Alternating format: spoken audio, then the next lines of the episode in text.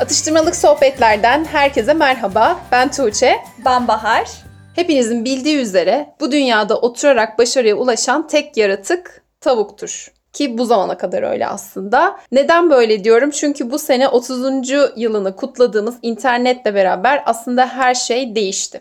Artık oturduğumuz yerden bilgisayarın başında o kadar çok şey yapabiliyoruz ki gerçekten hayal sınırlarımızı zorluyoruz. Bu hafta bu konular üzerine kısa bir sohbet gerçekleştireceğiz. O zaman başlayalım. Şimdi 30 yıldır internet hayatımızda belki şu son birkaç yıla kadar daha temel ihtiyaçlar için kullanılıyordu internet. İşte e-posta gönderimi, iş görüşmeleri, ne bileyim daha işle ilgili şeyler için kullanılıyordu. Ama artık şu son birkaç yıldır sosyal medyanın da etkisiyle artık eğlenceyi de içine kattı. Bedava sosyalleşme aracı haline dönüşmeye başladı. Ve hayatımızın aslında vazgeçilmez bir parçası oldu. Kesinlikle öyle. Bugün bunları konuşalım dedik. Aslında o kadar çok konu başlığı var ki hani hangisini anlatalım, hangisinden konuşalım diye bayağı bir kafa yorduk. Konu biraz dallanıp budaklanacak gibi gözüküyor ama mümkün olduğunca böyle dağıtmadan konuşmaya başlayabiliriz. Peki bu online aktiviteler yani bugün konuşacağımız neler derseniz temel ihtiyaçlarımızdan bahsedeceğiz aslında. O zaman ilkiyle hemen başlayalım. Online eğitim. Evet, internetten en çok faydalandığımız konulardan biri eğitim. Online eğitimleri ikimiz de aktif bir şekilde kullanıyoruz çeşitli platformlardan. Şu an reklam yapmamak adına isimlerini vermiyoruz. Peki bu kullandığımız eğitimler ne diye soracak olursak kendimize yoğunluklu olarak dil öğrenme eğitimleri. Artık internet sayesinde kalkıp da hadi buradan bin otobüse git kursa kurstan gel falan olayı kalkmış durumda. Bir de ben mesela İngilizce üzerine çalıştığım için şu anda direkt ana dili İngilizce olan native hocalarla çalışabiliyorum. İnternetten yarım saat, bir saat şeklinde gayet etkili bir şekilde zamanımı kullanarak hiç ne e, yol sıkıntısı çekiyorum ne kar kış sıkıntısı çekiyorum. Zamanını Direkt, kendin ayarlayabiliyorsun. Kesinlikle etkili zaman yönetimi yaparak da konuşabiliyorum. Onun dışında makine mühendisliği ile ilgili çok güzel eğitimler bulabiliyorum internette. Bunları da gayet uygun fiyatlara alıp indirip izleyip öğrenebiliyorum. Ya da dışındaki genelde Amerika bazlı oluyor. Diğer bir eğitim platformu da Amerika'daki gayet iyi üniversitelerden hocaların ders anlatımına ulaşabiliyorsun mesela sertifikalı ya da sertifikasız olarak çeşitli programlar sunuyor. Yani bence çok büyük nimet. Açıkçası şöyle bir şey var mesela. MIT var. İsmini açık ismini söylemem çok zor benim. Massachusetts diye bir şey çıkıyor ortaya söylediğim zaman. MIT hani mühendislik alanında dünyanın en iyi üniversitesi olarak kabul görüyor. MIT'nin mesela derslerine oturduğum yerden Ankara'dan ulaşabiliyorum. Ben hani buradan kalkacağım MIT'ye gideceğim, MIT'den ders alacağım. Dolar olmuş bilmem kaç lira mümkün mü?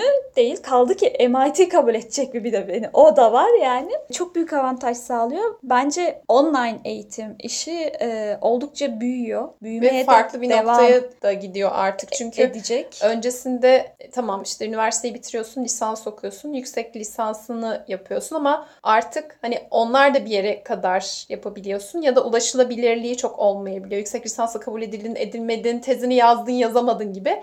Ama şimdi online platformlardan çok rahatlıkla ulaşabiliyorsun. E, ders seçenekleri, bölüm seçenekleri çok fazla. Hoca seçebiliyorsun mesela. Aynen. Nano degree programlar zaten çok revaçta. E, yurt dışında da keza öyle.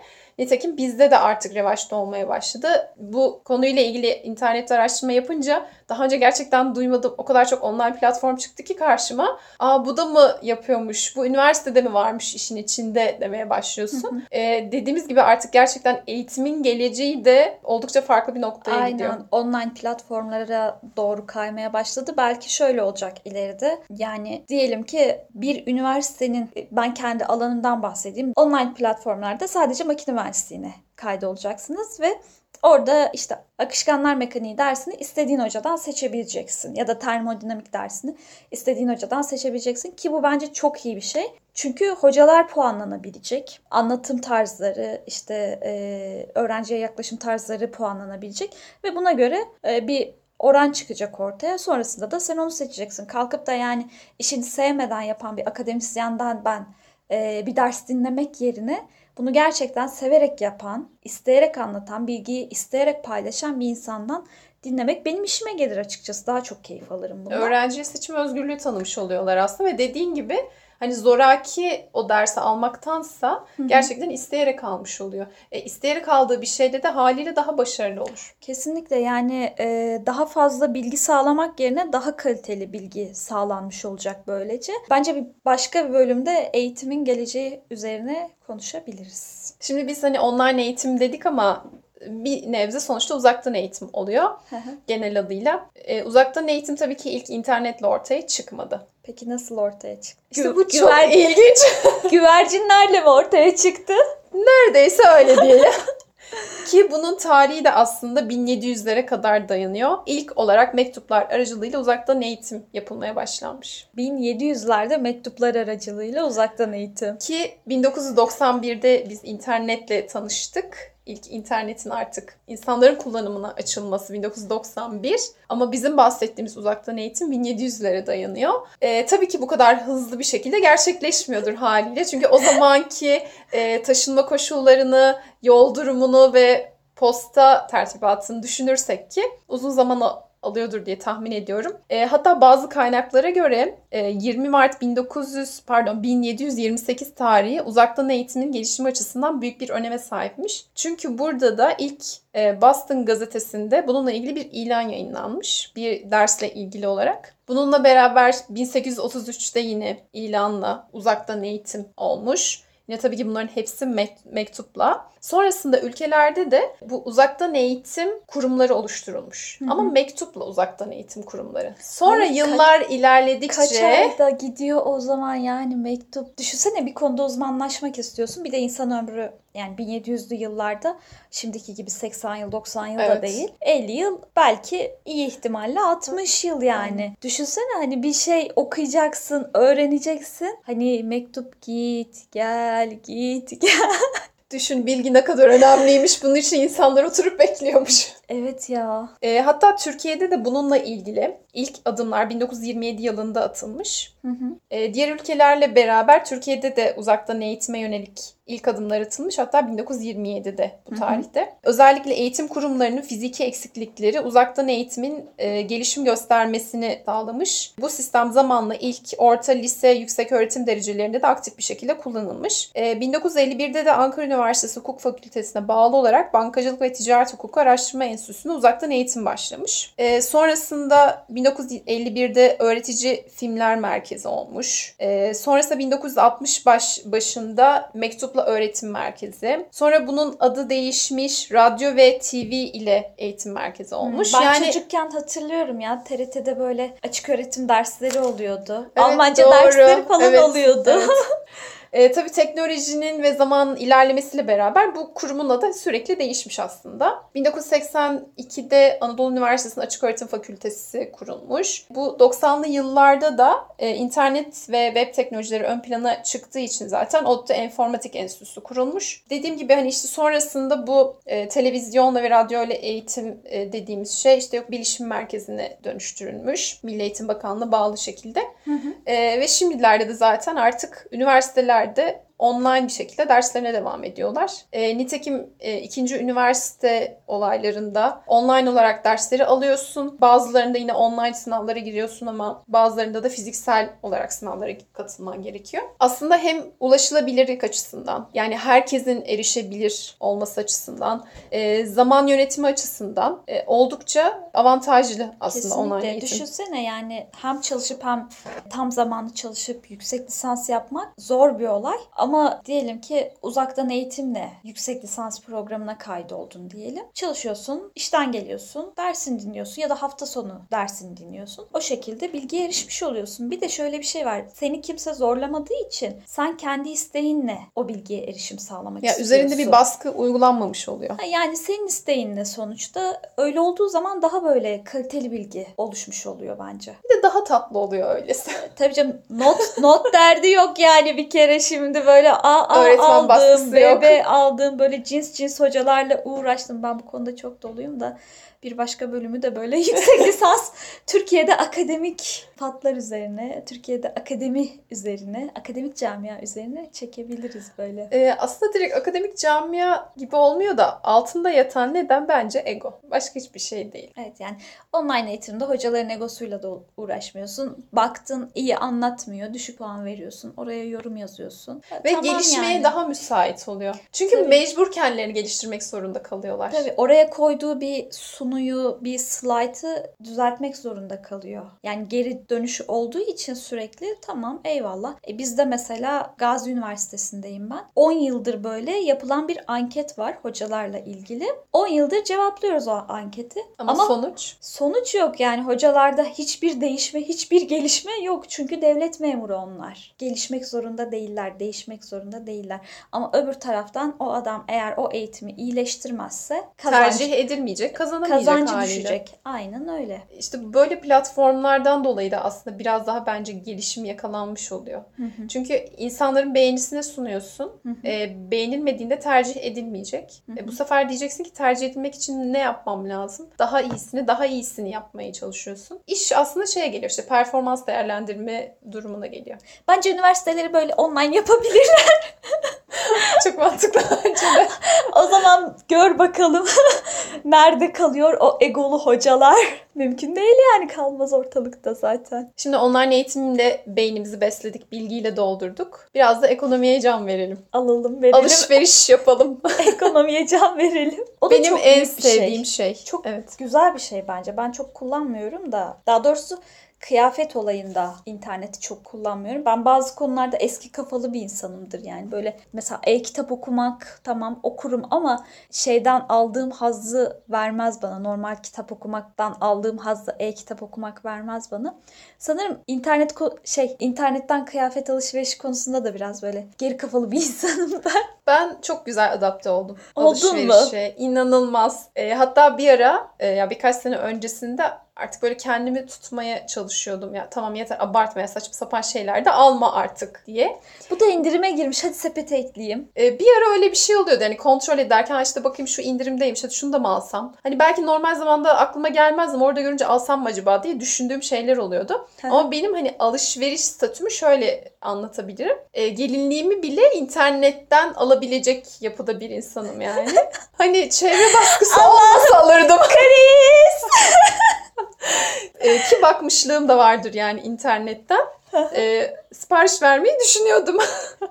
ama tabii diyorum işte çevre baskısı işte aileler, anneler, ablalar falan filan. Onu yapmadım ama hani onun dışında gereken ne varsa gerçekten internetten aldım. E, alışverişlerimi ben ne zaman fiziksel bir mağazadan alışveriş yaptığımı çok hatırlamıyorum. Çünkü internet çok daha kolayıma geliyor. Hatta En market son- alışverişlerini de artık oradan en son yapıyorum. pazartesi yap. Mesela ben fiziksel alışverişi. Hem Bugün e, perşembe. fiyatların bence fiyatlar daha uygun oluyor. Neden? Çünkü diğerinde mağaza gelir e, giderleri de söz konusu. Kira bedelleri çok yüksek. Evet. e, enerji sarfiyatı vesairesi. Ekstra bunlar bizim alacağımız ücretlere de eklenmiş oluyor. Ama internet alışverişi yaptığında haliyle o giderler olmadığı için daha ucuza alabiliyorsun. Çünkü hatta bazılarının, e, bazı markaların herhangi bir fiziksel mağazası da yok. Hani mağazanın online siteleri de oluyor ama tamamen online alışveriş yönelik bir yerden alıp işte çok hatta şu sıralar revaçta olan konulardan biri e, dropshipping yapıyor. İşte Amazon'dan alıyor E, ya da daha böyle büyük yerlerden alıp işte Türkiye'ye getiriyor. Türkiye'dekini alıyor, yurt dışına götürüyor gibi. E, tamamen hani sanal ortamda oluşturulmuş şirketler, siteler. E, artık hani teknolojinin gelişmesiyle beraber her şey o noktaya kaydığı için hatta geçenlerde şöyle bir şey duymuştum. Bir alışveriş sitesinde galiba araba falan da satılıyordu. Ben hiç arabaya denk gelmemiştim. Belli böyle ev, araba için olan hani siteler var. Hı hı. Ama e, normal kıyafet alışverişi yapabileceğimiz ya da kozmetik alışveriş yapabileceğimiz bir sitede e, araba işine girmiş. Yani artık siteler de o kadar genişletti ki Evet. e, hacmini çünkü insanlar talep gösteriyor.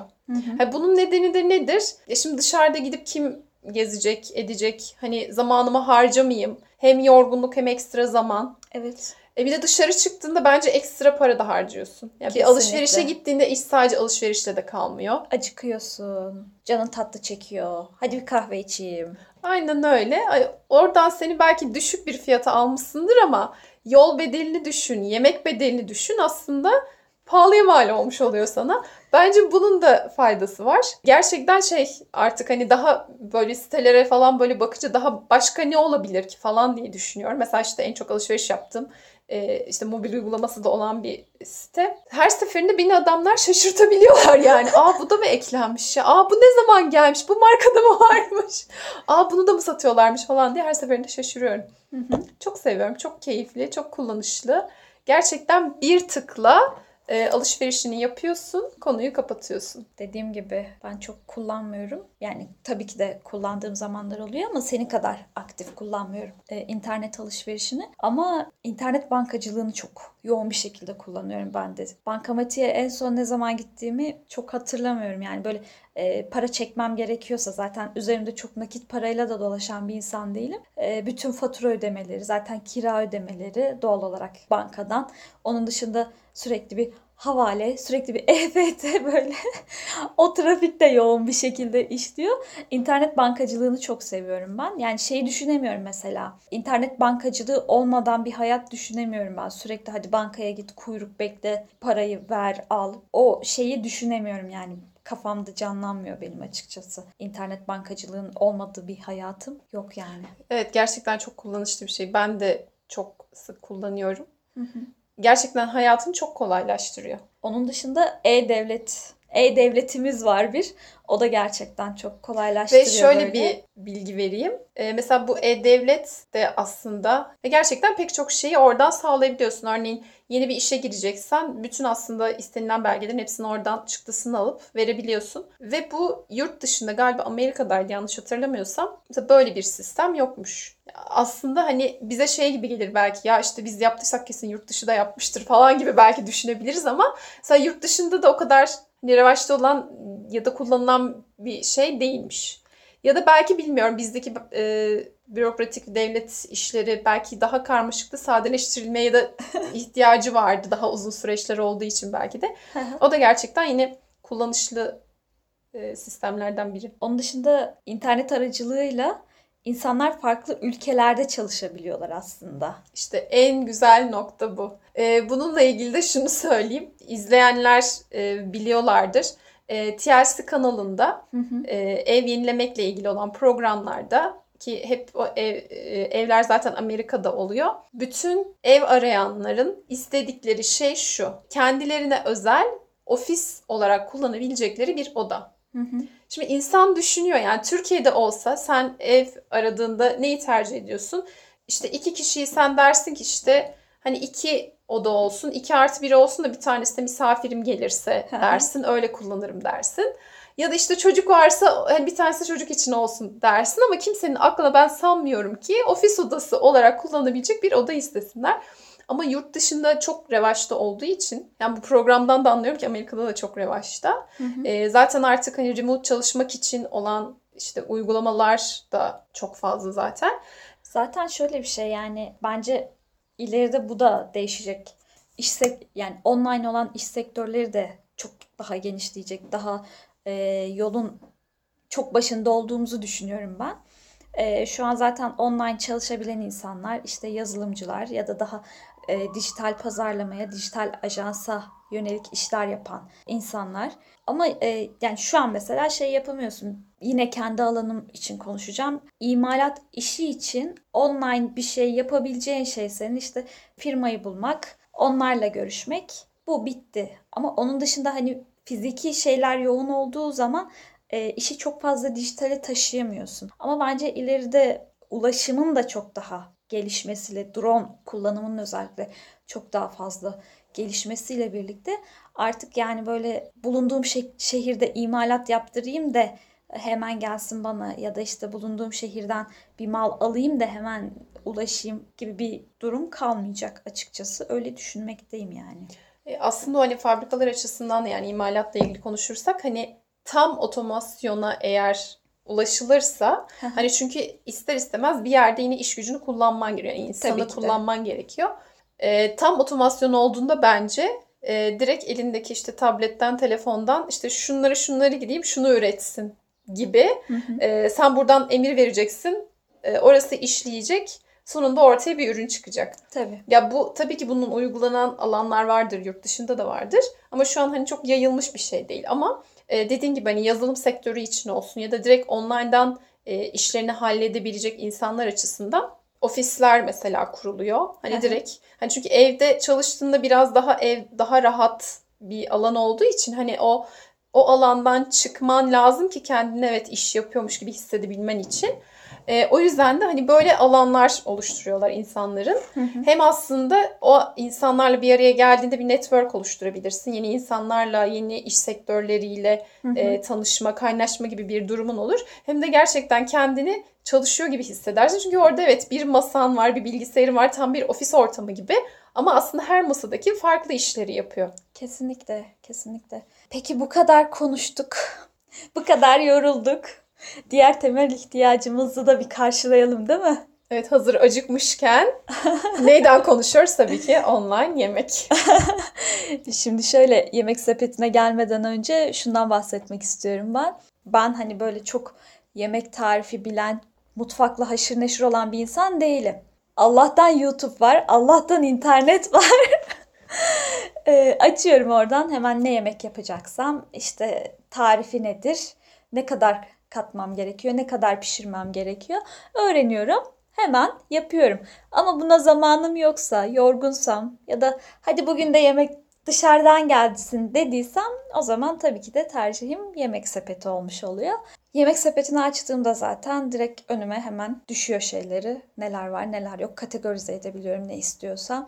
Yani yemek sepetinin olmadığı bir hayatı da açıkçası düşünemiyorum. Düşünsene böyle kocaman kocaman şeyler tomar tomar e, broşürler yok kebapçı broşürü yok tatlıcı broşürü yok bilmem neci broşürü şeklinde ayrı ayrı e, demetlemen gerekiyor. Onların içinden hadi bugün de şunu seçeyim falan demen gerekiyor. Ya bunu yemiş miydim işte bunun tadı nasıldı diye hatırlamak zorunda kalmıyorsun. Ama yemek sepetine girdiğin zaman direkt kategorize ediliyor. Direkt diğer insanların e, verdiği oylar gözüküyor. Hizmeti nasıl, tadı nasıl, ulaşımı nasıl bunları da görebiliyorsun. Bu da açıkçası hayatımızı çok kolaylaştırıyor. Ben seviyorum böyle hayatımı kolaylaştıran şeyleri seviyorum. Yemek sepetini de seviyorum. Ki Yemek Sepeti e, 2001'de kurulduğunda 26 lokon- lokantayla başlamış çalışmaya. Ve şu an 2018 verilerine baktığımda 27 bin restoran Yemek Sepeti'ne bağlı bir şekilde çalışıyor. E, 11 milyon üyesi var. Bayağı büyük bir rakam yani. hani 80 milyonluk ülkede yaşadığımızı düşünürsek Kesinlikle çok büyük bir rakam. ve 2018 yılı içerisinde 250 milyon porsiyon sipariş edilmiş. Of. Demek ki bizimle beraber pek çok insan da seviyor zaten. bu verilerden bunu anlıyoruz. Aynen, aynen. Yeri gelmişken bu bölümde de bizi destekleyen, bize sponsor olan Yemek Sepeti'ne çok teşekkür ediyoruz. Bu haftalık bizden bu kadar. Bir sonraki bölümde görüşmek üzere. Hoşçakalın. Hoşçakalın.